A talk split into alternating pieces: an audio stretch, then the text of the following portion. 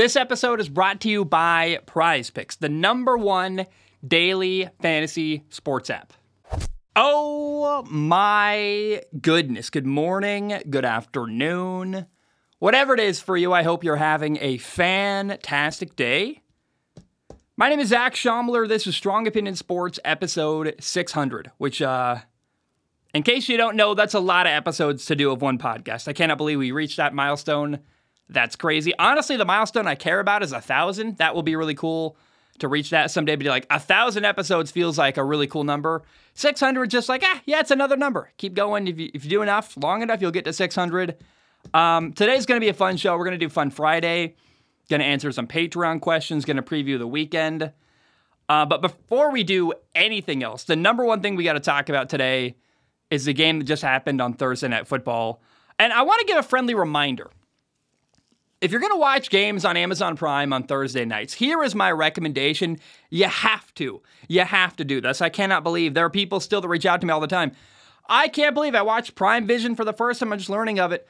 There's an alternate viewing option on Amazon Prime when you watch Thursday Night Football called Prime Vision. It's unbelievable. It's a wider angle of the game, which shows all twenty-two players on the field at the same time.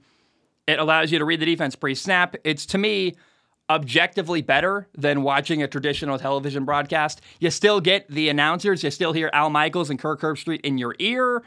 Um, there's a lot of like advanced analytics stuff I don't care about. There's a nerdy guy named, what is his name? Sam Schwartzstein, I believe. He pops in every once in a while to give me like some nerdy stat I don't care about and don't need. But it's so minor that it doesn't ruin the experience for me to be able to watch the defense pre-snap and see what coverage they're in, who's motioning across, to see everything on every play. Is unbelievable, and unlike most traditional alternate broadcasts, usually you do an alternate broadcast, you have different broadcasters, but no, you get the actual call with Al and Kirk, and Al Michaels, Kirk Herbstreit. You get the good broadcasters doing the game as well. So it's ten out of ten, maybe nine point five out of ten, because Sam Schwartzstein is like, eh, he could be better. Uh, he comes in again, like every, like once a quarter, he'll give you like information you don't care about and don't need, but, um, Prime Vision is by far the best way I've ever watched football. And uh, if you haven't watched it yet, next Thursday night, go watch it that way because it really is truly the best way you can possibly watch football. Let's talk about the game, though. On Thursday Night Football, Kansas City beat Denver nineteen to eight. And uh, the game, I know that's not a blowout, nineteen to eight. You're not like, wow, I can't believe how badly Kansas City beat Denver. But it was a totally one-sided game. There was no real struggle. There was no real challenge from Denver. Kansas City led thirteen to nothing at halftime, then sixteen to nothing in the fourth quarter. Finally, Denver scored with six minutes left in the fourth quarter. They made it sixteen to eight. Kansas City got a field goal. They won nineteen to eight. Um, I got a couple things to say. Number one, Patrick Mahomes, the Kansas City quarterback, was thirty for forty passing at three hundred five yards. One touchdown pass, an interception. Um, the interception from Patrick Mahomes was pretty bad. He had the ball third and eight on the fifteen-yard line. And uh, he kind of threw the ball up for grabs. It was a weird decision. I'm like, I don't know where you're going there. He got hit as he threw. The ball went up. Um, it, it's a very simple solution. You take a sack there. Third and eight, fifteen-yard line. You don't throw the ball into coverage. It's nothing there. Nothing's open. I know it's Patrick Mahomes. He can get away with stuff other quarterbacks simply cannot do, but that's still a play where you take the sack, you kick the field goal, you live to see another day. Uh, Travis Kelce, the Kansas City tight end, had nine catches for one hundred twenty-four yards. Taylor Swift was there. We saw her a lot. I thought it was kind of an interesting balance watching the game. She was on screen like four or five times. It was cool, but certainly wasn't the main focus of the game. I thought that was kind of a an interesting way to cover her. They show her face, couple moments here and there, nothing notable. You kind of move on with your life. Um... One thing Travis Kelce did in this game, he had a sweet play where he lateraled to other tight end Noah Gray on Kansas City, and it was awesome. Travis Kelce once said that laterals are the most underused move in football, and I totally agree. And it's, can you imagine if teams just were lateraling left and right the way Travis Kelce does once a game, basically? It's so interesting to me and how it's a move that, like in rugby, for example, you watch rugby. I don't watch a lot of rugby. I haven't, I've never watched a full game of rugby in my life, but I know they do that lateral move constantly. And I, I just, when I watch Travis Kelce do that, it makes my brain kind of go to wild places. I'm like, imagine a team that really tried to lateral like a lot and used it as part of their game plan, what could happen. We don't do it because it's risky and you're technically fumbling and putting the ball on the ground, but it is certainly, like Travis Kelce said, it's a part of football that gets monumentally undervalued and underused, and you're like, man, if the right team figured out how to use that in a dangerous way, uh, everyone's in trouble. Kansas City as a team had three hundred eighty-nine yards of total offense. And I thought that, honestly, all things considered, when it's you consider it's Patrick Mahomes, Travis Kelce, Denver's defense, who's not been great this year, I thought the Denver Broncos defense did a really good job. They held Kansas City to only one touchdown on the night. Uh, Kansas City was in the red zone five total times, only one touchdown, one for five in the red zone, a lot of field goals. And I thought that, again, for a... a Denver defense that's been really disappointing, giving up a lot of points, like a historic amount of yards and points this year.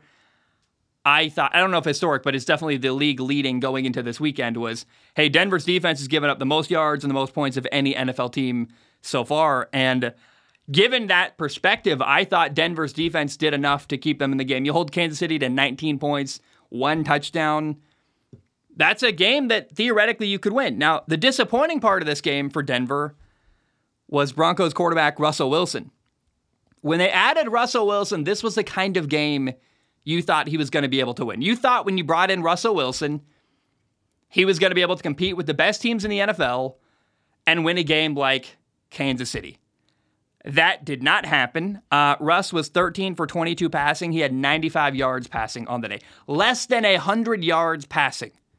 One touchdown, two interceptions. I think part of that is that there's an unsung hero in K C. The Chiefs' defense is really, really good and doesn't really get the credit they deserve, in my opinion. But on the other hand, Russell Wilson simply wasn't very good. And it's been a long time now. I've been watching a lot of Russell Wilson, man, and you're like, is it ever going to work? Is he ever going to play well? What's happening in Denver? One of the interceptions he threw got tipped at the line. It was cover zero. A pass rusher got free, tipped the ball. I guess that happens, right? The other interception was a terrible decision where there was a linebacker in the throwing lane. I, I don't know how you don't see him. It got picked off. I understand when you play quarterback, you're in the pocket. Your linemen are massive. No matter how tall you are as a quarterback, your linemen are bigger than you. And a guy like Russ at that height, it's tough to see. There are times where we saw Jordan Love throw an interception on Monday Night Football where he threw the ball right at linebacker Robert Spillane. I think part of that was he didn't even see the linebacker because it's messy in front of you. You're trying to look downfield. There's bodies around you. It's messy in the pocket. I understand that. But you simply can't throw an interception like that. And it's discouraging. It's deflating. Things are so, so bad in Denver. Right now, Denver's one in five. They've lost sixteen games in a row to Kansas City, which is unbelievable. And here's a crazy reality. I saw a graphic today. Here's what Denver gave up to bring in Sean Payton and Russell Wilson. On top of the players they gave up in the trade, they gave up three first-round picks, three second-round picks, a fifth-round pick, and they gave Russell Wilson a five-year, two hundred forty-five million dollars contract, and Sean Payton a five-year, eighty-five million dollars contract. They're one in five. One win, Five losses, one win over Chicago, who has been really, really bad all year. It's not a very impressive win at all. By the way, the coach last year in Denver, Nathaniel Hackett, six games into the year was two and four. Sean Payton is doing worse than Nathaniel Hackett did last year. It's awful. And there's one play stuck in my head. There was an early fourth down for Denver, fourth and three on the thirty-eight-yard line.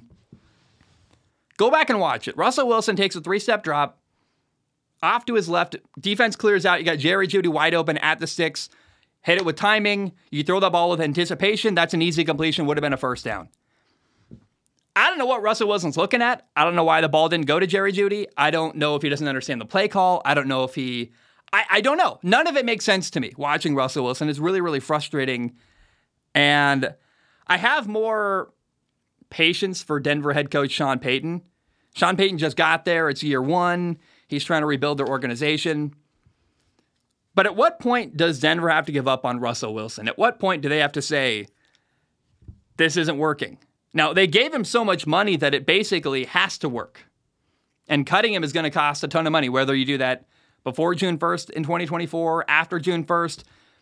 Basically, the best scenario here is that Russell Wilson can find a way this year to turn it around and have a better year, but it's sickening. Again, they can't afford to not have this work with Russell Wilson. It's crazy. It's going to cripple their franchise if they have to cut him. And I just, I feel so much disappointment because I remember when Denver traded for Russell Wilson. I was like, man, this is a team that's been ready to win for a while. They had a good defense. They had good players. All they needed for years, Case Keenum, Joe Flacco, all they needed was a quarterback. Finally, they got Russell Wilson. I'm like, yes, this is the quarterback they need. Last year with Nathaniel Hackett, it did not work. But I was willing to say, you know what? It's Nathaniel Hackett's fault. The coach wasn't good enough. That's the problem. Fine. This year, you brought in Sean Payton, a guy who, whether it's true or not, we might be learning Sean Payton's not that great of a coach, but the impression was, hey, Sean Payton is the coach that made Drew Brees a Hall of Fame quarterback.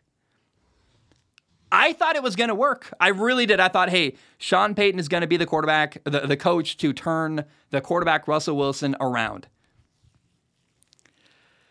Nope. It's been awful.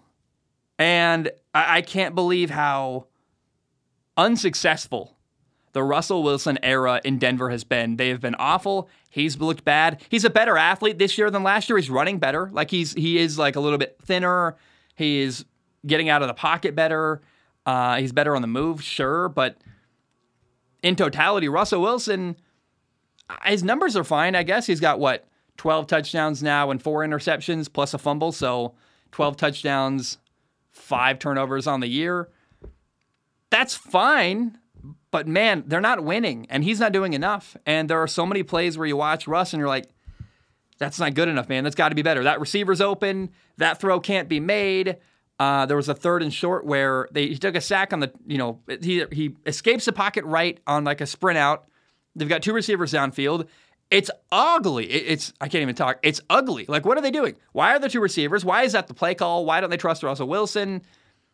All I have when I watch Denver and Russell Wilson are questions, and it's confusing and baffling. And I just, I want to share that I can't believe how bad it's been. I can't believe how much Russ and Denver have not worked together. It's been a huge disappointment, and I'm surprised by that. I really thought that Sean Payton was a coach to make Russ work and, and thought it would be awesome. And, man, I just I have no real thought beyond that. It's just I just can't believe how bad it's been. I really feel bad for Denver Broncos fans, and uh, I don't know what they're going to do. I really, I mean, no one's going to want to trade for Russ. I think you have to tear down the entire team and trade everybody away, quite frankly. Jerry Jeudy, uh, you know, three catches, fourteen yards, got clowned on by Steve Smith before the game. Clowned on is the right word. Steve Smith was honest and tried to approach him. He, uh, for anyone who hasn't looked it up, look up the, the clip of Steve Smith uh, broadcasting about Jerry Jeudy. He said, I called him a jag, just a guy. And uh, Jerry Jeudy, when you went up to him and tried to, as a man, be like, look, I, I know what I said, what I said, but I want you to know I'm rooting for you, no hard feelings, like trying to connect anyway. Jerry Jeudy's like, I don't mess with you, man, said more colorful words than that. And goes out, Jerry Jeudy, three catches, fourteen yards, does nothing. He looks like a guy who, for a first-round receiver, not delivering at all what they th- hoped he would. And uh, I think when someone criticizes you and you handle it poorly, it reflects on you, the guy getting criticized. Like, you can't handle any kind of criticism. You can't handle maybe people... And he's an athlete, like... Jerry Judy's job is not to care what Steve Smith thinks, but if I was an N F L receiver and the legendary Steve Smith was talking to me and trying to give me advice or trying to help me in any way or even interact with me, I'd give him the time of day because I have respect for Steve Smith, the guy who did it at a really high level in the N F L. The fact that Jerry Jeudy, it's concerning, man, the fact he handled that the way he did. I can't believe how bad things are in Denver. It's all-time horrible. And uh, I just, like I said, I feel bad for Broncos fans. All right, I got to take a short break. I got to pay for food. I got to pay for a place to live. So I'm going to take a break. I will be right back. Prize Picks is the number one daily fantasy sports app. Prize Picks allows you to make an entry based on player projections, and in sixty seconds, you could enter something like Travis Kelce more than five catches, Tyreek Hill more than one hundred yards receiving, and Justin Fields less than two hundred yards passing. And if your picks are right, you can win money. Making picks makes games more engaging, and you could turn something like five dollars into fifty dollars. Prize Picks offers quick and easy deposits. You can even use Apple Pay. And they have weekly promotions that can lead to big payouts. For example, there's a weekly event called Taco Tuesday. Each Tuesday, Prize Picks discounts select player projections up to twenty-five percent to provide even more value. So put your skills to the test in daily fantasy. Go to prizepicks.com slash CLNS and use code C L N S for a first deposit match up to one hundred dollars. That's prizepicks.com slash CLNS, code C L N S, for a first deposit match up to one hundred dollars. Prize Picks, daily fantasy made easy. All right, we are back. Let's dive in. I want to talk about N F L Week six coming up this weekend. To me, the number one game this weekend is the 49ers at Cleveland. The 49ers playing the Browns. Cleveland has a lot of talent, and they're one of the rare teams in the N F L this year that I feel like might be able to challenge the 49ers up front. So I have hope. Maybe, maybe the 49ers-Browns game can be good. I have no confidence in that happening because of, you know, the Browns are two and two. I thought that the 49ers Dallas game was going to be really good. It was a blowout forty-two to ten. So at this point, I don't know what to expect. I feel like no one can compete with or beat the 49ers, but um, I, if the Browns win, it would be a really impressive win, and a win where you go, okay, you know, the Browns would be three and two. They took down the Giants or the 49ers. It would be like, hey, you know what? That's a great win for them. Uh, the 49ers are five and oh. We have still never ever seen their quarterback, Brock Purdy, finish a game in the N F L and lose, which is insane. Remember, he got hurt, didn't finish their playoff game against Philadelphia. I will say that the Browns' defense is a number one ranked defense in the N F L, and I understand they played one fewer game than everybody because they had a bye week this past weekend, but their yards allowed are over five hundred yards fewer than the next team after them. So, like, even though they've played one fewer game than most other N F L teams, they're still, like, way, way ahead, and I think we're about to see a good matchup between Brock Purdy, who's a great decision maker, really accurate, and a lot of weapons outside with George Kittle, Deebo Samuel, Brandon Ayuk, Christian McCaffrey, just really good players on offense in San Francisco against what I would think right now is the best defense in the N F L, the Cleveland Browns. I'm excited. I'm interested. Um, what's got to happen here, if Cleveland's going to beat the 49ers, their quarterback, Deshaun Watson, has to play really well. I don't have a lot of confidence in that happening. I hope that'll happen. That'll be interesting. I hope, because he's my fantasy football quarterback. But I, right now, I don't have high confidence this game is going to be close, but I hope it will, because I want what's been the last two weeks in the N F L have been blowouts and a lot of games that have not been close or compelling. I am really hoping this game can deliver and be the close, compelling, physical football game that, frankly, I wanted the 49ers Dallas game to be last Sunday. There's a game in London. The Ravens play Tennessee. I want to see the Ravens offense bounce back. Last week, they dropped three touchdowns. Their quarterback, Lamar Jackson, had two late fourth quarter turnovers. And Tennessee does some quality stuff on defense, so it should be an interesting matchup. Game in London, Ravens, Titans should be interesting. Washington plays at Atlanta. The Washington Commanders are two and three. The Atlanta Falcons are three and two. If Washington wins, they would both be three and three. Last year, there were two quarterbacks drafted later in the draft, Desmond Ridder and Sam Howell. This year, they got elevated to starters in the N F L, and in this game, Sam Howell and Desmond Ridder will be playing against each other. It's going to be interesting. It's going to be fun. I just want to watch this game and then compare the two. Who did better head-to-head? Who looks better? Who's got more progress so far earlier in their career? Right now, I think Sam Howell's the better quarterback, and I think Sam Howell's done good enough that I think he might be the quarterback next year in Washington. I don't feel that way yet about Desmond Ridder. It's still early, and it's going to be really fun to watch this game and compare the two young quarterbacks. Uh, Vikings and Chicago is going to be a good game. I think both teams are one and four. Say what you want about Kirk Cousins. He scores a lot of points and always puts up big numbers and is going to make it interesting to some degree, I think. The Bears have been making progress, though. The Bears are one and four, I know. Two weeks ago, they lost to Denver. Last week, they won their first game of the year. Maybe Chicago gets their second win of the year here. All I'm really hoping for in this game, more than anything, is because I want to see Justin Fields become the franchise quarterback in Chicago. I want to see Justin Fields play well for the third game in a row, have a good game, maybe beat Minnesota. Whether he wins or loses, I want to see him play well. If they lose because the defense screws up, that's fine with me. But what I want to see is Justin Fields have a really good game against Minnesota. Seattle and Cincinnati is an interesting matchup. I think there's potential for a good game here. Um, I like Cincinnati to win this football game. You know, Joe Burrow and the Bengals offense have been getting better, and Joe Burrow has the calf injury, which early on looked like it really affected him. He's kind of heating up as the year's going on. Seattle's got a fun defense, so I think it's going to be an interesting matchup between Joe Burrow and the Seahawks defense.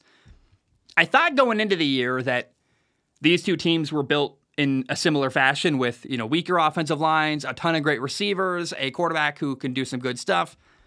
But the reality is Seattle's offensive line problems have caused their rookie receiver Jackson Smith-Njigba, their first-round pick, to be on the sideline more than often because they're doing a lot of two-receiver sets, having a tight end stay in on the line of scrimmage to use as a blocker to help their pass blocking. Um, I hope it's a good game. I, I will say I, I worry that Trey Hendrickson, the Bengals defensive lineman, defensive end, is going to have a great game getting after Geno Smith. I worry about the Seattle Seahawks offensive line, but I still see a competitive, fun game here. Zach Taylor coaching against Pete Carroll, a good defense against a good offense. It's a fun matchup, and uh, I'm just hoping, man. I really want to see Seattle at Cincinnati to be close and fun and interesting. It's worth noting, no, noting. It's worth noting. Panthers at Miami feels like a total mismatch. Carolina's oh and five. Miami is a Super Bowl contender, in my opinion. I can't imagine a world where Carolina goes on the road at Miami this weekend and beats Miami, but I guess crazier things have happened in the N F L. Colts and Jaguars is a game that I think could be really, really fun. Uh, both teams are three and two. It's kind of the early battle for first in the A F C South. And Trevor Lawrence last weekend against Buffalo played really, really well. Now, Colts quarterback Anthony Richardson is injured. He's out. He's on the I R. So what's going to happen is Gardner Minshew will be the starting quarterback against his old team, Jacksonville. Remember, who was a quarterback before Trevor Lawrence got drafted by the Jaguars? Gardner Minshew. They replaced Gardner with Trevor Lawrence. I think it's going to be fun to see Gardner play his old team. I don't know what's going to happen here. I think the Jaguars win. I don't know, but it would be certainly cool to see Trevor, um, or I guess it'd be cool to see Gardner get revenge and beat his old team Jacksonville. So I think there's a fun game to be had here in Jacksonville between the Jaguars and Indy. Saints at Houston is a game I'm looking forward to. I'm excited to watch rookie quarterback in Houston, C J Stroud, play against a good Saints defense. I think it's a fun matchup. It's interesting. I think Houston has a shot to win. Uh, I do worry about Derek Carr. I think he could struggle against a... I didn't realize how good Houston's defense was. I saw them a couple weeks ago against Jacksonville. They did some good stuff. They're well coached by D'Amico Ryans. And Derek Carr, to me, is so hit or miss and so inconsistent. Maybe he's making progress. He had a good game last weekend, had an interception that should have been caught by New England. But uh, I, I don't know, man. I'm, I, I pause here to say, I think on paper, the Saints are better. And on paper, the Saints should win. But because of my lack of trust in Derek Carr, because of my respect for the way C J Stroud's played early in this year, I think there's a shot. It's a good game, if not a game. Houston wins, but watch, as I say that now, it'll be thirty-eight to three, and uh, Houston will lose. But I just really kind of wonder if this could be a close game where the rookie quarterback plays well against a interesting, interesting defense in New Orleans. How about the Patriots and the Raiders? I've got a lot to say here, although I will say I'm not that interested in this game. By the way, remember, last time the Patriots played the Raiders, Jacoby Myers tried to lateral and the Raiders took it for the game-winning touchdown. Well, now Jacoby Myers is on the Raiders instead of the Patriots. He left New England to go to Vegas. And this game is basically like the Patriots against the Patriots West. It's so weird how much crossover there is between these two organizations. Jimmy Garoppolo and Josh McDaniels both met in New England. They worked together there. Now they're playing against their former team from years ago, uh, much more recently for Josh McDaniels. I'm not going to lie to you. I could not be less interested in this boring football game. You got two crappy quarterbacks, Mac Jones and Jimmy Garoppolo, two bad teams. The Patriots are one and four. The Raiders are two and three. It is weird. There's a lot of ties between these two teams. The people in New England, so the people in Vegas mostly came from New England. Uh, but the number one similarity between the Raiders and the Patriots is they are both very, very mediocre football teams. Now, I want to acknowledge something here. I'm excited to watch the Cardinals against the Rams. And I, I acknowledge, you know, Arizona's one and four, the Rams are two and three. It's weird to me that I couldn't care less about Patriots Raiders, but I'm actually excited to watch a game between what's two crappy teams on paper, Arizona and the Rams. But I think it's a fun game. You got two young teams. You've got uh, two teams that haven't won a lot of games, but have both been really competitive and really interesting. Young players, exciting players, Cooper Kupp, Puka Nacua, Matthew Stafford. Cardinals quarterback Josh Dobbs has been kind of an exciting, scrappy player who has exceeded expectations. I think, to me, Cardinals-Rams is a fun game. I think the Rams win. They're a little more dynamic, got better players on offense, but um, I think this game, Arizona at L A against the Rams, is actually a really fun, really, really interesting game this weekend in the N F L. Eagles-Jets is a game that feels really concerning to me. I'm worried about Jets' young quarterback, Zach Wilson. Zach Wilson against this Philadelphia Eagles defense is, uh, man, I mean, you can only hope. I'd like to see Zach Wilson do well. Um, and the Jets have a great defense, but Philly's five and oh. I think the Jets' defense could keep them in the game early, but eventually Zach Wilson has to score and have a good game, and I don't think he can, so I don't have confidence here. But, man, I'd love to see Zach Wilson have a great game and keep the Jets in this game and make it interesting. I just don't think that's going to happen. Lions at Tampa is a really fun game. The Lions are four and one. The Buccaneers are three and one. They're just coming off their bye week. You got two quarterbacks in this game, Baker Mayfield and Jared Goff, who were both drafted number one overall, by the way, on new teams that were not the teams that drafted them. You got two good defenses. You've got two teams that lead their division right now. And here's a fun question. If the Lions can win this game, imagine this, they would start five and one. What if the Lions start five and one? How incredible would that be? So I think either way, Lions-Tampa is a really interesting, really fun matchup this weekend between two teams that are physical. They run the ball well. They play good defense. They've got former number one overall pick quarterbacks. A lot of similarities here. And uh, Tampa against the Lions is a really fun, interesting matchup. On Sunday Night Football, once again, we've got another blowout on our hands. Last week, we had the Cowboys at San Francisco. I remember being excited for that, and I got punched in the gut. It was deflating and horrible.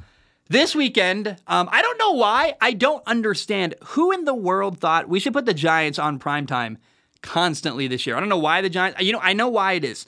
The Giants have a really passionate, loud, interested fan base. That is why they're on primetime so much, but the Giants are not a good football team. Giants at Buffalo, to me, is a game I expect to be a blowout. You're playing against a Super Bowl contender, Buffalo. The Giants are awful. And uh, as many of these primetime games have been this year, this is another game that's going to be an absolute blowout. Brian Dable's going back to Buffalo to play his old team, and it's going to be really, really disappointing. On Monday night, though, we've got potential for a really good football game. Cowboys at Chargers could be really interesting. Chargers offensive coordinator Kellen Moore got fired by Dallas after last year. And uh, Justin Herbert is a great quarterback playing against a great defense. I think a great defense. They struggled last week against the forty-niners, but still, uh, I don't want to throw too much shade. The Cowboys defense has great players everywhere. So Herbert against the Dallas defense could be really fun. And then, honestly, knowing the Chargers and their head coach, Brandon Staley, a defensive head coach, watch the quarterback for the Cowboys, Dak Prescott, absolutely destroy the Chargers. I don't want that to happen, but knowing Brandon Staley, knowing how unreliable he is, I think that's going to happen. Just knowing the way things have worked out so far for the Chargers all year and for the last couple of years with their head coach, they're going to find a way to let Dak Prescott have a ton of yards and look amazing. I don't love that. Um... That's kind of the pessimist in, pessimist in me, but I think that Cowboys at Chargers on Sunday, or I guess on Monday Night Football on E S P N, could be a really, really fun, really, really exciting football game. All right, I want to talk about something that I talked about during uh, the fantasy football episode from yesterday. I want to share a warning here. Um, I want to show a picture of Browns tight end David Njoku's face. Browns tight end David Njoku got burned at his house, I believe messing with a fire pit. He got burned, and it's kind of horrifying. I'm going to put a picture on screen now.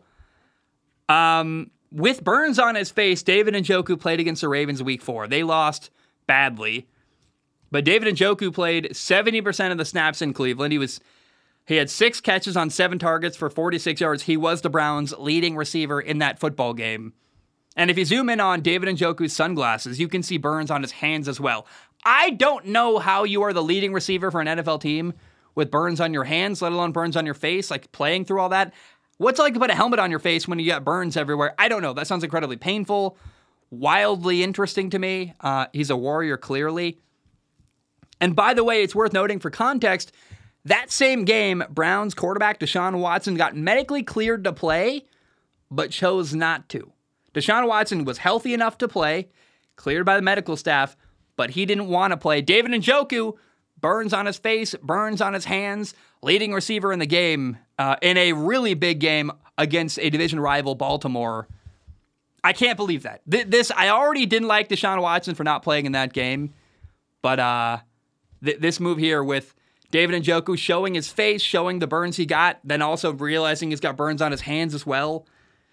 It makes you admire David Njoku. It makes you think even worse somehow of Deshaun Watson. And uh, I kind of can't believe the guy played an N F L game with burns on his face. I, again, putting a helmet on when you've got burns on your head seems horrifying to me.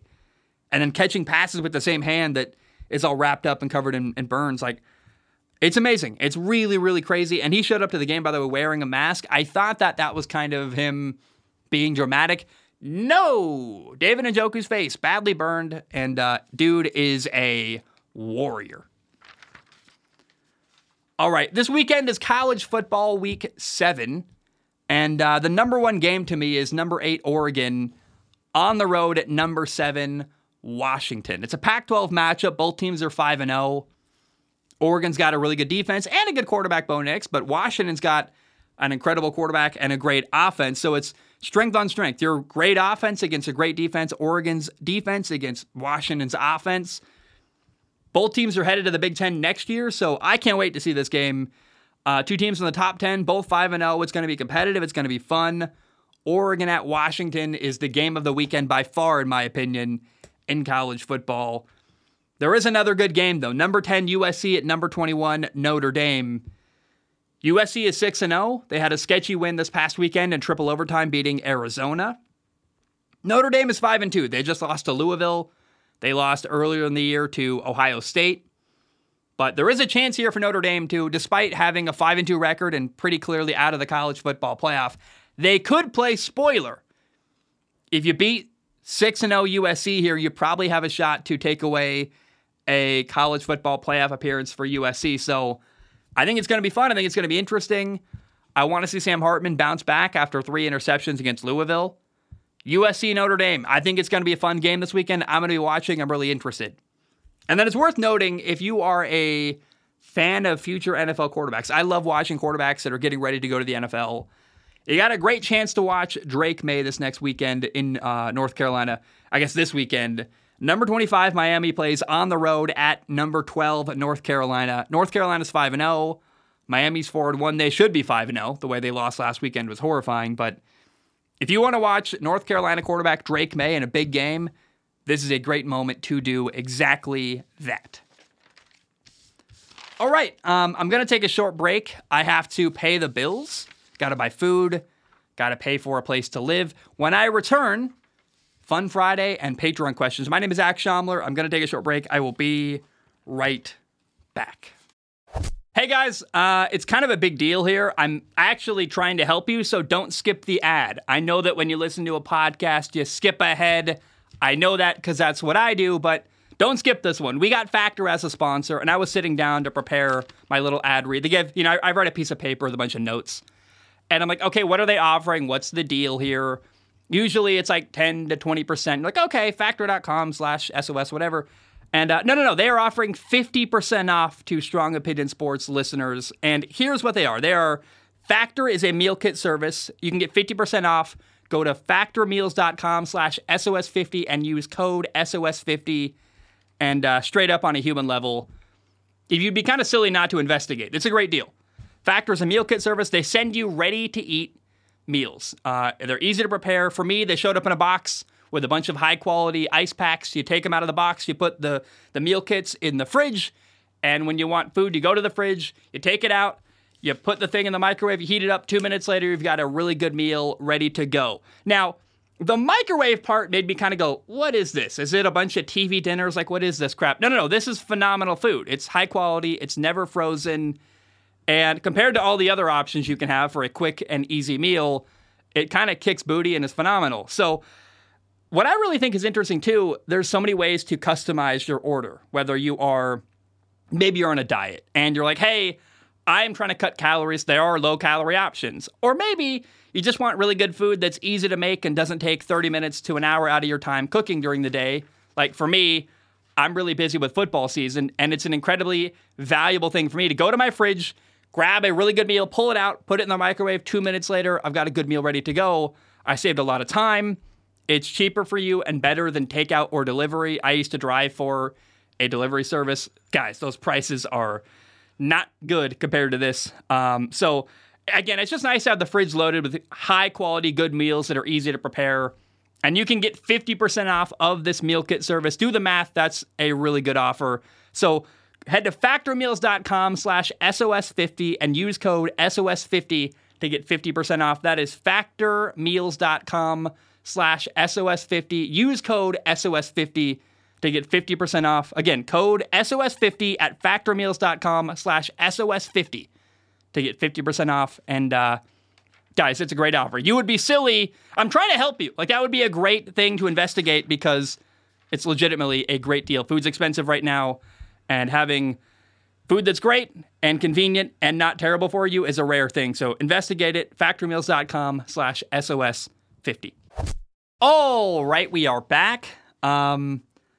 My, I've been really struggling this episode. I was like, I feel like it's really loud in my headphones, and I've been like really kind of having a hard time. What's going on? I realized that the volume going to my headphones was at the highest possible setting, and I was like, ugh. I was really like, for the first two segments of the show, I was like, my ears hurt. Am I yelling? What's going on? No, I just had the volume at one hundred percent in my ears. It was crazy. It was not fun.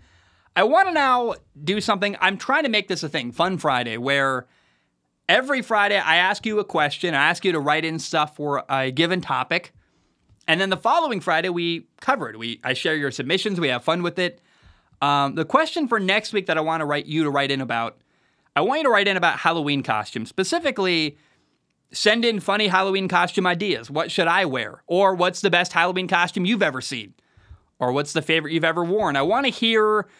It's an open-ended question. I'm leaving intentionally open-ended. Remember, I'm kind of experimenting here, figuring out how to best ask these questions. I want you to write in about Halloween costumes. Whatever you got, give me your best story. Give me your best example of what you could wear. What's a hilarious, horrifying thing? I, I, the more funny it can be, the better. Write in with me about, write into me about Halloween costumes. I want to hear what you guys can come up with. I'm really interested. We'll read them next week on the show. Now, the question I asked last week was, tell me your most embarrassing or awkward moment. And I want to read this question first, this submission. This guy says, sorry, Zach, but I'm skipping the wholesome viewer stories. I just don't care about some dude's laptop. I like your show better when it doesn't seem like you're trying to fill time. Um, that's a fair write-in. I understand that.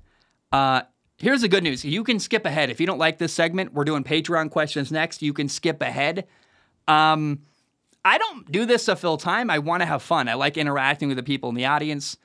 We do five episodes a week. I think on Fridays I can do a more fun, chaotic, less maybe put together episode. That's kind of the goal here. And if it doesn't work, I will cancel it. But for now, I'm having fun with it. I think people in the audience like it. And if you don't like it, um, the good news is you can really easily just skip ahead. And I think that's a reasonable and totally acceptable thing to do that I won't give you any crap for. I don't, doesn't bother me. Uh, but if you don't like this segment, just go to the next part of the show. But I don't want to off-put people or bother people. Really, I if you don't like it, that makes me kind of sad. But if you don't like it, just skip ahead. Now, question the write-in I want to read first today is this guy, his most embarrassing moment. This guy says, probably the most embarrassing thing to happen to me was when I was teaching a cooking class. I was teaching a lesson about knife safety, and I cut myself really bad. I ended up having to end the lesson early since I, ha- since I had to take care of the cut. That's just bad news, man. Imagine you're supposed to be an expert in the field. You're literally teaching other people, and then you do the exact wrong thing, man. I'm sorry. That sucks. Although, that's really the most embarrassing thing ever that's happened to you. I, I, I guess I don't want to challenge that. I believe you. But I feel like in the scope of things that are embarrassing, that's just more unfortunate and kind of awkward. Like, I can see how that would happen. You're you're like, hey, so you don't do this, you don't do that, you don't do this. Oh, bad cut. See, that's why you don't do that, because now I'm bleeding everywhere. I can see how that would happen a lot more than some of the other embarrassing things that I've seen go down in the world. This person writes in and says, most embarrassing moment for me was probably when my fiance found out that I still watch A S M R or sleep aid videos every night. It's almost it's almost as embarrassing as getting caught watching uh, Korn, which, you know, not corn.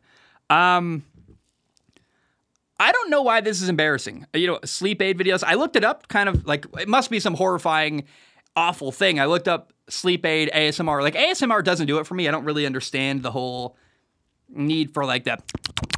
Like, I don't. It, it, some of you out there heard me do that and hated that. I hate the mouth noises. I hate like the the videos of people eating food. I don't. I don't get it. But I don't think it's something to be ashamed of. And if you're embarrassed of watching a video, like I listen to a podcast called Nothing Much Happens occasionally when I can't sleep, and I don't think that's like the worst thing you could possibly do in the world. So uh, to all you people out there who weren't ready for the mouth noises, I did not mean to uh, ruin your day. But uh, again, I, I just don't, A S M R doesn't do it for me, but it doesn't mean it's like a, it's not really an embarrassing thing. Like, I would way rather get caught watching A S M R and trying to explain that than having someone walk in on me watching uh Corn. So I don't, I don't know that I don't want to disagree with you, but I, I don't think that's, you shouldn't be ashamed of that, really. This guy says, easily the most awkward thing in my life was walking in on my parents doing it when I was like eight years old. Like, lock the door, bruh. Don't we all do that? At some point you walk in on your parents and you're scarred for life and you're like, I can never unsee that. I don't want to see that. It's horrifying. I think we all do it at some point, and it sucks pretty bad. This guy writes and said, most embarrassing story. I was sitting at a red light in traffic in front in the middle of a storm. The light turns green, but the car in front of me doesn't go. Seconds go by, still doesn't go. I'm getting pretty frustrated, assuming he's not paying attention, so I lay on my horn. He still doesn't go. Finally, he, finally, he gets out of his car in the pouring rain and has to push it out of the intersection because his car was broken down. I've never felt so small. May not seem like a big deal, but it taught me a lesson that you don't always understand what others are going through. I'm not going to lie to you, man.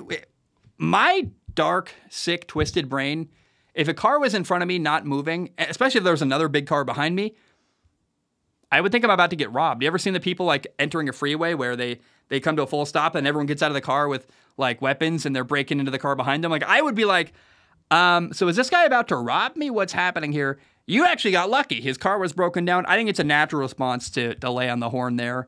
You didn't know what's going on. I mean, I, I like the little lesson there of you don't know what someone else is going through, but all in all, um, I think you're understandable to be like, hey, why aren't we going? I, I, I This is a horrible thing to admit, but I actually, when I had my first ever car, I got a Volkswagen Jetta from a, there was a, a dealer who lived nearby. He said, if you can get this car running, you can keep it. I got it running. It became my car.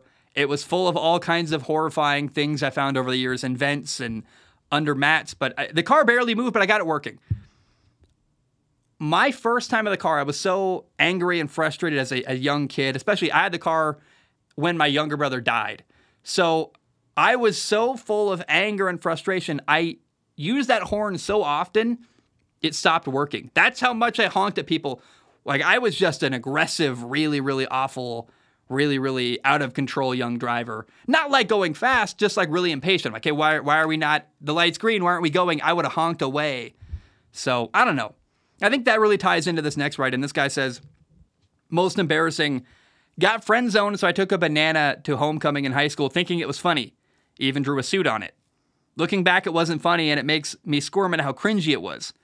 Spoiler alert, taking a banana to a dance did not end with me getting the girl. You know, I think we all have moments we look back on, like me honking at people when I was, you know, eighteen years old. We all look back on moments and feel, I think if we have any self-awareness and go, ooh, not proud of that. That's embarrassing. We all have moments like that. I definitely have moments where I'm like, oh, that was not my finest moment. Um, so it's understandable. Were, I wonder, were you doing the banana thing to get attention? Like, oh, poor me. She didn't want me. At least I have this banana. Like, I, I, I it's all cringy, man. I get it. That's all bad. Um, I think that's, see, like getting caught watching A S M R to me doesn't compare to getting caught with a banana at a dance in high school. You know, like that feels way worse to me. Jason, thanks for sharing.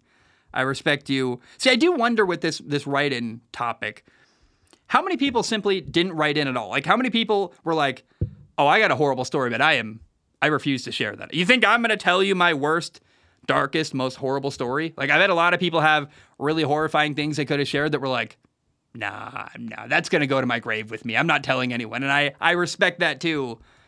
But I do have to wonder, like, how many good stories just simply were not told at all? Uh, this guy wrote in kind of wholesome. He says, you to bomb, Zach. Getting married later today, and I'm hyped. The Bears got the W on my bachelor party for my bachelor party, and it was an absolute blast. Keep doing your thing, man. I don't know what your name is, uh, Chazega, but hey, happy happy wedding day, happy marriage. It's not a thing you say. Um, congrats on the marriage. Well done. I, th- I thought it was kind of cool. It, I was like, going through the comments on the last episode. I was like, oh, dude, shout out to this guy. Desert Beaver wrote in and said, when I was thirteen, I was at a church retreat. I had to fart, but I ended up mildly shitting myself. I was super embarrassed, so I stuffed the toilet paper in my underwear to dry it out. I went undetected for a few hours, but later, I was asked to get up and read in front of everyone.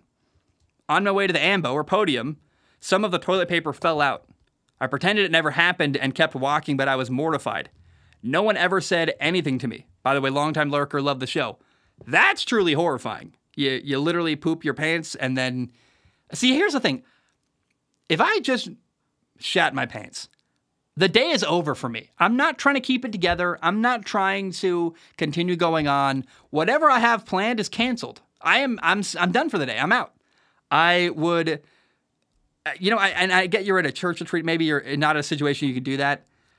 I think at this point in my life, if I, if I poop my pants, I'd be like, it happened, guys. I shit my pants. I gotta leave. Like, I think the fact that you were trying to keep it a secret actually made this much more difficult. If you just said openly like, oh, whoa, that one was wet. I got to go change. Like, I think it's embarrassing for like a little bit, but then you actually can play it off and have more fun with it rather than trying to keep the secret. To me is like the impossible part that I want nothing to do with. I would just own it and be like, yeah, I'm an embarrassing mess. I got to go change. I don't know. Um, David Redson says, well, Zach, what is one of my most embarrassing moments? Well, I remember it was a cold winter day and I was leaving a store to go to my car. I tried to open the door and I couldn't. It was jam stuck, probably from how cold it was outside. I spent the next minute or so struggling and pulling so hard to try and open the door to no avail. I was very frustrated until I realized there was a scared and confused person inside, struggling and pulling hard to keep the creepy stranger out. I had gone to the wrong car. I apologized and found the correct car. Oh, boy, that's that's unfortunate. I've done that before where I remember when I got a new car, I had a, I had a Toyota Corolla. And it, it's just a red Corolla. Like, a lot of people have that same car. And I, I would approach it. A couple times it happened where I went to the wrong car. I started pulling them. I was like, oh, not not my car. I gotta, I gotta back away slowly. And one time there was a person in there who was, like, sleeping in the passenger seat. I pull in the door. They freak out. I'm like, no, no, my bad. I, wrong car. I'm sorry. Like, I was really, really horrified. Um, that's a, a common thing we've all done. But I just feel bad for the person in the car, who they think they're being robbed. They think their, their car is being stolen. They're going to get carjacked or mugged. And you're like, no, no, it's an innocent mistake. I would hate for that to happen where you're trying to trying to get into what you think is your car. The cops get called and the cops arrest you for breaking into a car. And you're like, no, no, no, I thought it was my car. I swear. And then if it's, I mean, imagine if your car is like a black S U V, but it's not the same make and model. You actually would look really suspect. And you're like, no, no, I, I swear I messed up. I don't know. That's a... That's a position I never want to be in. Last one of the day, Hall from Alberta writes in and says, here's an awkward story for next Fun Friday. While on vacation last winter, I was down at the beach when I saw a drop-dead gorgeous woman waving at me from the water. It felt too good to be true, but I went to wave back. I got my hand about halfway up and quickly put it back down when I realized she wasn't waving at me. She was just instead drowning. I don't know if that's a real story. That's hilarious and, and messed up, though. Um, how many times have this, this has happened to me before where a woman waves at me and I'm like, oh, hey. And then you realize she's not waving at you and you're like, Oh, no. And it's even worse when it's like not a, an attractive woman. It's just like a random person. They wave at you. You wave back and they look at you like, what's wrong? And it's like some old fifty-year-old dad waving at his kids. And you're like, wow, I don't know why I returned the wave. And the wave certainly wasn't meant for me. And it's all embarrassing and awkward from that point on. All right, I want to read questions from Patreon. If you want to support the show, you go to patreon.com slash Zach Shomler. Patreon.com slash Zach Shomler. Uh, it's a dollar a month. You can donate more if you want to. Please do. It literally does pay my rent. A dollar a month gives you access to submit questions on Patreon. Now, I do not guarantee to read your question on the show. My only guarantee is I look at every single write-in with my eyeballs and I pick the top couple to read on the show. By the way, if you're at the five dollar tier or higher on Patreon, you also get access to the Strong Opinion Sports Discord, and it's really fun. We chat, we hang out. We watch games live. I really like it. And I think there's more utility to be had with Patreon where I think I could do, because there's the, the chat feature where you can talk and use voice chat, I think I could use Discord sometime to do a live episode and have people from the audience call in. I guess it wouldn't be live. It would be a, it would be a conversation recorded with people from the audience and have people call into the show. That would be fun. That's possible. And that's a thing I want to try to do in the future with Discord. By the way, fun episode tomorrow. My dad's coming on the show. Episode six hundred one will be with Mister Steven Shomler, my father, tomorrow. So that'll be fun. That's coming up tomorrow. Question number one today is from Devin. Devin writes in. Devin says, hey, Zach, dude, I wanted to challenge you on something. One of your strongest beliefs the past few years has been to hire offensive head coaches.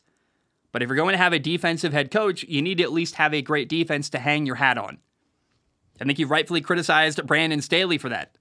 I think you've also rightfully criticized Ron Rivera for that.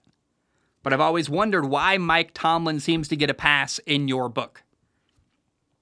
His soft cover two defense gets carved up across the middle regularly. He seems to make little to no adjustments in game. Teams that have no business beating Pittsburgh have always found a way to give him hell. The best years of the Steelers was with prime Big Ben, Le'Veon Bell, Antonio Brown, and went to waste with an ugly secondary. He has no coaching tree.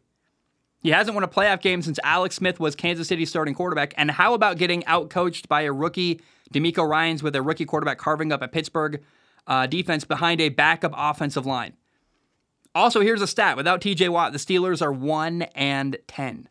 I could go on and on, but when all is said and done, the Steelers have historically had garbage offenses and offensive scheme the last few years. And you could make a strong argument Mike Tomlin doesn't even have a great defense to hang his hat on.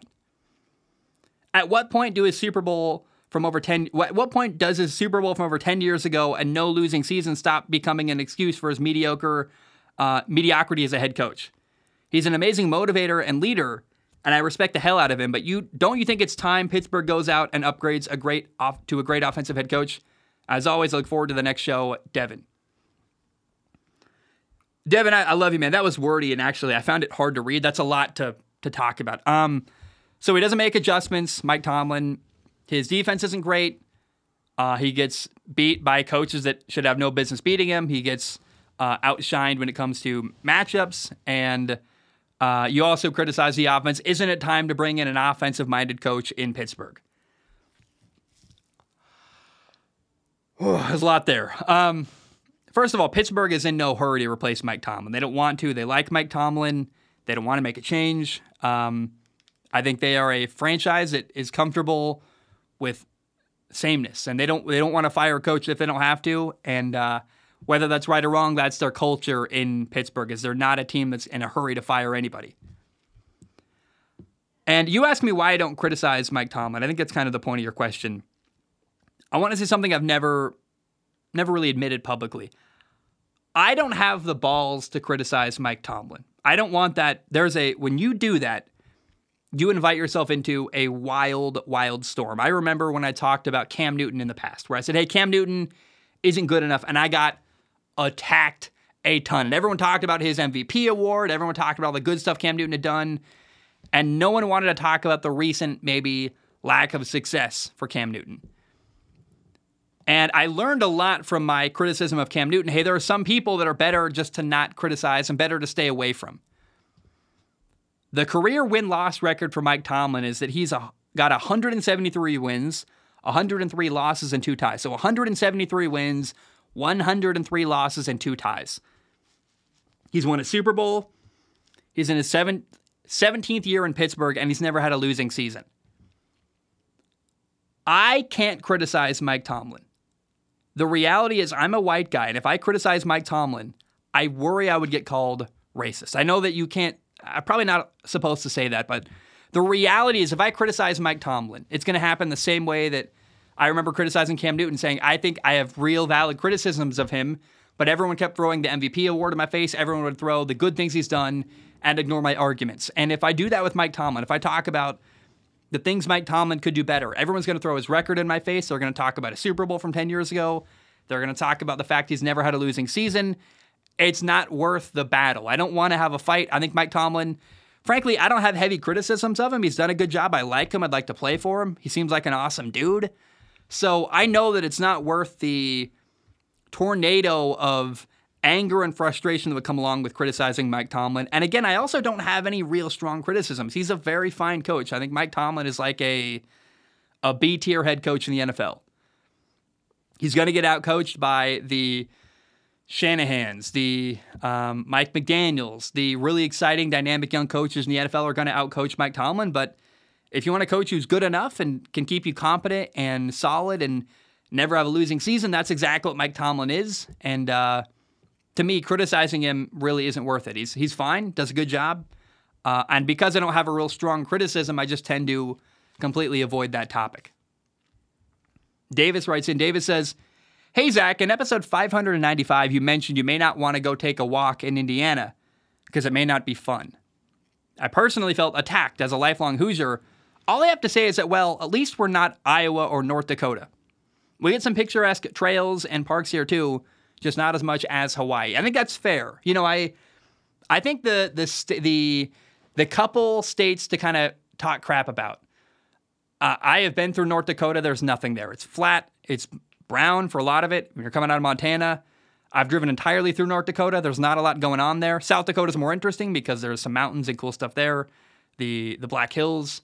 Uh, Iowa is flat as all get out. Like I, you know, there's a joke.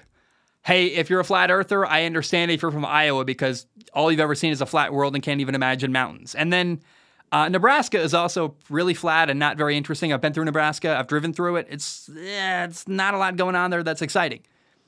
I want to kind of offer an apology to Indiana. I looked up Indiana. Somehow, I've always thought they were a landlocked state, and technically I guess they are, but there is a coastline in Indiana that I did not acknowledge or kind of register for a long time. I don't know why. Uh, I somehow missed the fact that Indiana is on the coastline of Lake Michigan. I was like, oh my gosh, wait a minute. They've got a cool geographic feature. And so I apologize to Indiana. I looked up the Indiana Dunes State Park. Looks really cool.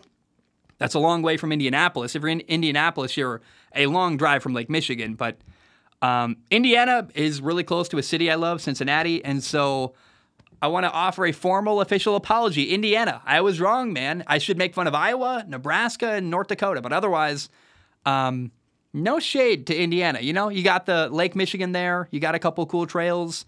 I think Hank Green, like the author or one of the the, the Vlog Brothers, lives there. And uh, he makes it look cool and interesting. So, yeah, Indiana. Also, cost of living is really low. Maybe I should move to Indiana.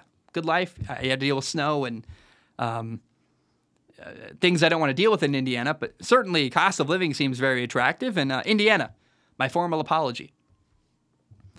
Lionheart writes in, Lionheart says, hi, Zach.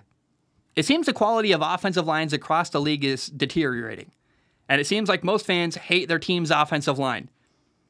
I think one reason for this is the coaching pipeline in the N F L. The current fast track to becoming an N F L head coach is going from a former quarterback to quarterback coach to offensive coordinator to head coach. And it's not that former quarterbacks make bad coaches. It's just that the undeniable fastest way to becoming a head coach is that you start as a quarterback and work your way from there. That means we get less coaches of other positions, such as offensive linemen. Brian Harsin once said, you don't know anything about offensive football until you work directly with the offensive line. Bill Belichick is a, uh, you write C T, I think you mean former center and tight end. Andy Reid was an offensive tackle. Arthur Smith was a guard. By the way, it's funny, Bill Belichick, C slash T E, C T E, uh, awkward there. Uh, they're all former offensive linemen, Bill Belichick, Andy Reid, and Arthur Smith. And Pro Football Focus has all three of those lines ranked in the top half of the league. On the contrary, the Bengals and Jets both have head coaches and offensive coordinators that never played offensive line and have never worked with offensive linemen in their entire coaching career. And those two teams consistently have terrible offensive line play. There are still other factors, such as the limited amount of full contra- contact reps they're getting these days through high school and college. But I think one major contributing factor to the declining offensive line skill around the league is the sheer amount of coaches that have never worked directly with the offensive line in any capacity. There's a lot of things to talk about here. Uh, first of all, how many offensive line coaches can you name? None? Maybe one? May- maybe one of your favorite team, that's probably it. An offensive line coach is a wildly important position that's simply crazily undervalued. Offensive linemen have a really big part of the game, and they they really matter tremendously, but they don't get a lot of headlines. They don't get a lot of press. No one pays attention to them unless they're doing badly. It almost makes me want to find another way to measure their productiveness, like a way to give offensive linemen credit or stats or something so they can be stars as well. Like we we talk about touchdowns and first downs and yards, but there's no way to measure a lineman success really other than the negative ones, which are sacks and um, rushing yards, basically, if they're low. So I, I think we need to rethink the way we approach offensive linemen in general. Another thing that's kind of problematic about offensive linemen is the body type we envision for an offensive lineman is this really big, really thick dude who can move bodies and is a great run blocker, but also can be a pass blocker. And being a great run blocker requires a sheer amount of weight to push people around. Being a great pass protector requires more nimbleness. And a guy who can do both as a run blocker and be really nimble is so rare. Like a guy like Trent Williams, the left tackle in San Francisco, is just the most unique one-of-one rare dude on the planet.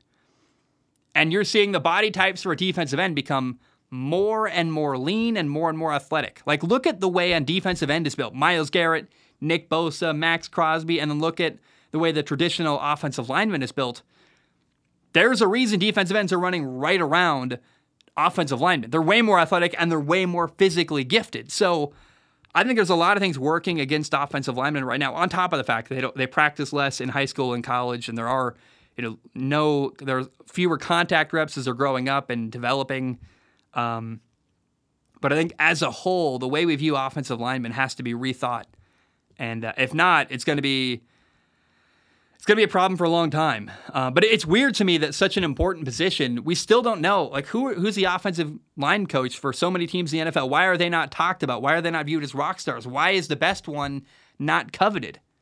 You never hear anyone in the media talk about, I don't know, uh, who is the Chiefs' offensive line coach? I don't even know, and it's my job to know. I, I really should dive into this topic, I think, and find out. Like, who are the, the offensive line coaches that deserve to be celebrated across the N F L?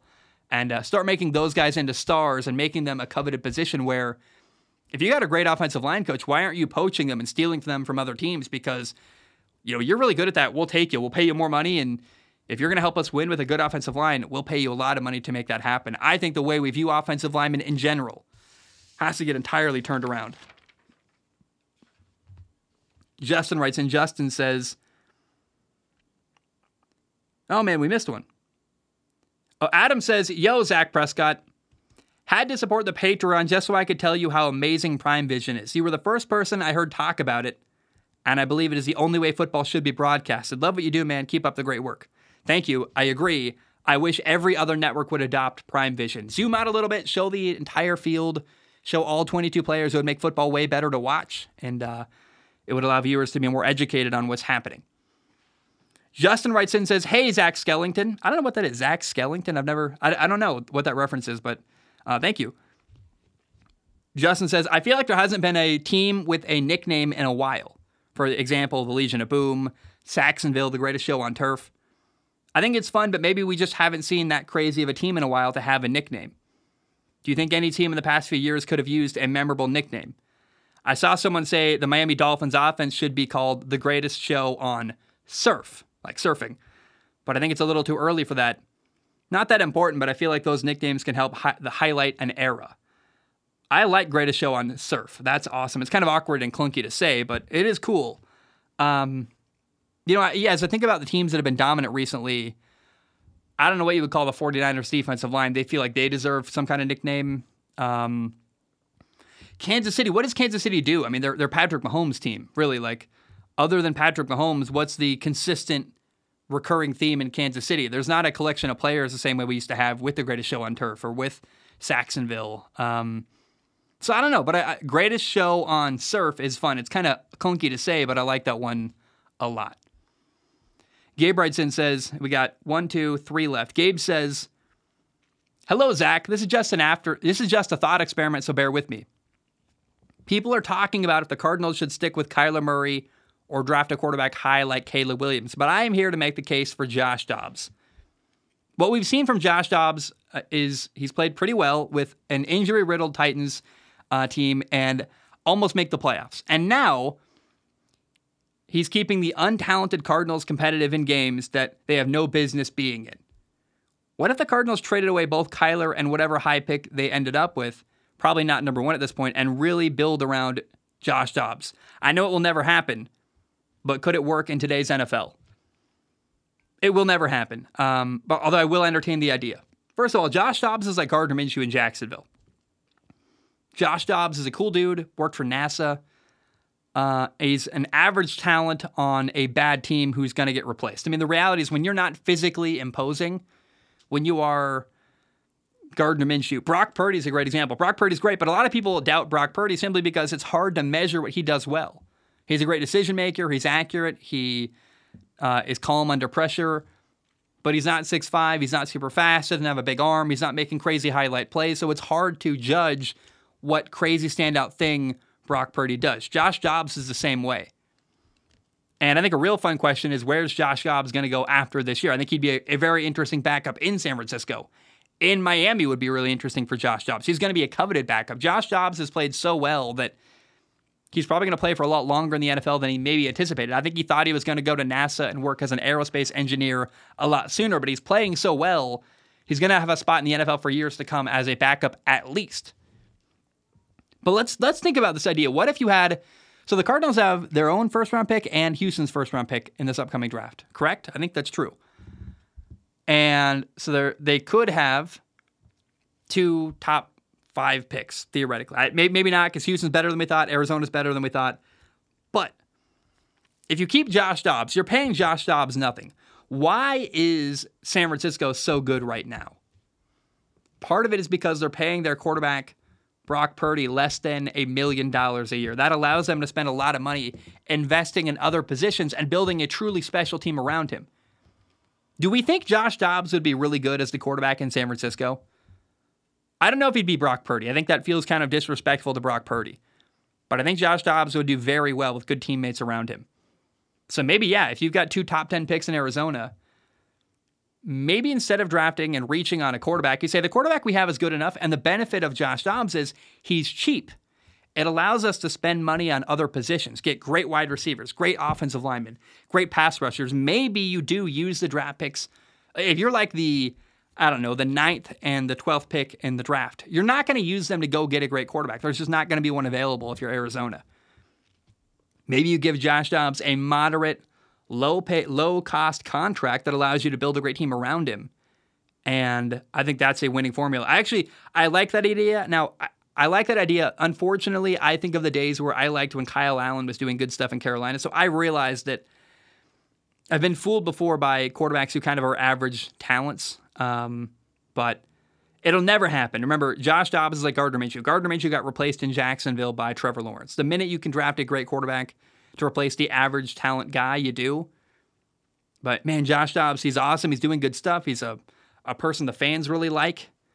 And imagine if instead of, you already have a competent quarterback and a cheap one who allows you to really build around that quarterback. So what if you do use two first round picks in this upcoming draft to draft like a really good pass rusher and a really good receiver or an offensive lineman, two offensive linemen, you build around your quarterback. Like, I love that idea. And uh, I don't know, man. I, I think that it's a fun thought experiment. What if you built around Josh Dobbs? What if you looked at, what if the new blueprint in the in the N F L was San Francisco? We're going to pay our quarterback very little and then win as much as humanly possible while we're paying our quarterback next to nothing. Why is that not a potential blueprint? Because it's working so well for San Francisco. They're five and oh. They're the best team in the N F L. Look at the teams paying their quarterback a ton of money. Dallas with Dak Prescott. Russell Wilson with Denver. Who would you rather be? Denver or San Francisco? All I'm saying is if you can pay your quarterback nothing and build a great team around him, that's a winning formula to me. Daniel writes in. Daniel says, hi, Zach. I feel like no one's talking about the possibility of the twenty twenty-three San Francisco forty-niners being similar to the oh seven Patriots or the seventy-two Dolphins, and that they could just go seventeen and oh and possibly go all the way. I know it's extremely unlikely and still relatively early in the year. I was just thinking about how we've never seen Brock Purdy lose, and I wonder if we ever will this year. Who besides Philly coming up on the schedule do you think would have the best chance to knock out the forty-niners in the regular season or playoffs if you want a fun challenge? P S. I'm typing this quickly at work, so I apologize if the question was not articulate, uh, articulated the best. Now you're fine. Um, so week thirteen, the forty-niners play at Philly. That's going to be a, a dangerous game where they could lose. Um, then this weekend they play at Cleveland. That's another good team. I think Cleveland could really challenge the forty-niners potentially. But I agree. I actually could imagine the forty-niners going seventeen and oh. Like, I could see that happening. If they stay healthy and the talent amount they have there, if their guys can stay on the field, seventeen and oh doesn't seem crazy for the forty-niners, believe it or not. The thing that's going to get them probably actually is not a great team. They're probably going to lose to, like, the Rams or Arizona. They're going to have a game that they don't play great, and a bad team plays amazing. That's what always happens to teams like this. A really great football team slips up and loses a game they probably shouldn't. But right now, the forty-niners should be a Super Bowl favorite. They're the team I think is going to win the Super Bowl this year. Who could knock them off? I think Patrick Mahomes, he's got enough magic to make anything happen. He can beat anybody on any given day. Um, you know, I, I, I don't think Dallas is really a threat to them. I don't trust Dak Prescott. Philly, though, they're going to play Philly week thirteen at Philly, and one of those two teams is going to be the number one seed in the N F C, and they're probably going to rematch again in the N F C title game. But again, I, my real theory, I think the first loss for the forty-niners is going to be to a team that kind of comes out of left field. A team like the Rams or Arizona, Seattle, like someone who, maybe a division, I noticed all the three teams I listed were teams in their division who tend to play better because you play them twice a year, you know them pretty well. But I feel like it's going to be a team that you're not expecting, that doesn't feel like a Super Bowl contender, that could be the first team to beat the forty-niners this year. Final question of the day. Nick Flames writes in. Nick says, hey, Zach, I've got a hottish take. Brock Purdy should currently be compared, considered as a top ten quarterback.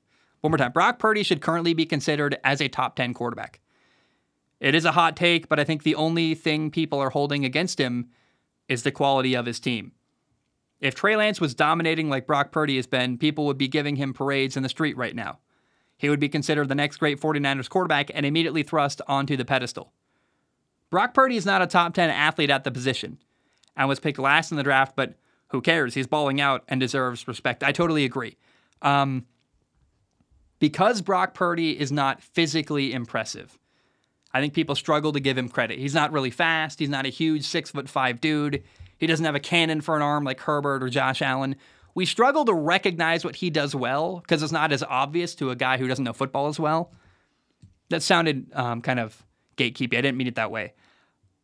To me, what I see when I watch Brock Purdy is a quarterback who, unlike almost any other quarterback in the N F L, when it's a big moment, he doesn't care. He's totally calm. He's relaxed. He's actually having fun, it looks like. He's an incredible decision maker. He's kind of harder to measure the things that he does really, really well. That's part of why drafting quarterbacks is so difficult. It's really hard to measure how well a quarterback's going to do in a big moment. When it really, truly is game on the line, fourth quarter, one hundred thousand people screaming at you, how do you handle that? Millions of people watching. How do you handle that moment? That's a hard thing to judge, and Brock Purdy does it really well, and we kind of struggle to recognize or acknowledge that piece of what he does that's incredibly Um, outstanding. And so to me, Brock Purdy, top ten quarterback. I mean, who would I, who would I take Brock Purdy over? I'd rather have Brock Purdy than Dak. I'd rather have Brock Purdy than Kirk Cousins. I'd rather have Brock Purdy than Geno Smith. Um, and there's so many quarterbacks I would rather have. I would rather have Brock Purdy than that quarterback. Does that make sense? Like there's a, I should make that's a really fun maybe list to break down sometime is Brock Purdy or blank. We could have that game maybe tomorrow on the show. But um, yeah, I think Brock Purdy is wildly underappreciated. He is the next four, great 49ers quarterback. He's going to be their quarterback for a long time, I believe. I think they're going to be, if not a Super Bowl contender this year, maybe even win the Super Bowl. And um, I think that we should be considering Brock Purdy the next great 49ers quarterback, the way we would have if Trey Lance had worked out and been doing what Brock Purdy is currently doing. In fact, doesn't that say something? That Brock Purdy can do what Trey Lance couldn't do? And in fact, also consider this. How many other teams could have a failure as bad as what Trey Lance was? He traded a bunch of first-round picks to go get a quarterback, number three overall. That quarterback is a catastrophic failure. And yet, they're five and oh, first in the N F C, and the Super Bowl favorite. That's only possible because of Brock Purdy. So to me, I think Brock Purdy, maybe the most underrated quarterback in the N F L. You know I love little guys. You know I like the underdog. You know I like people who maybe don't have the physical talent. I'm not, I, I understand I have biases here, but I don't think I'm biased here. I think the one thing that Brock Purdy has that's truly special, watch him in a big moment.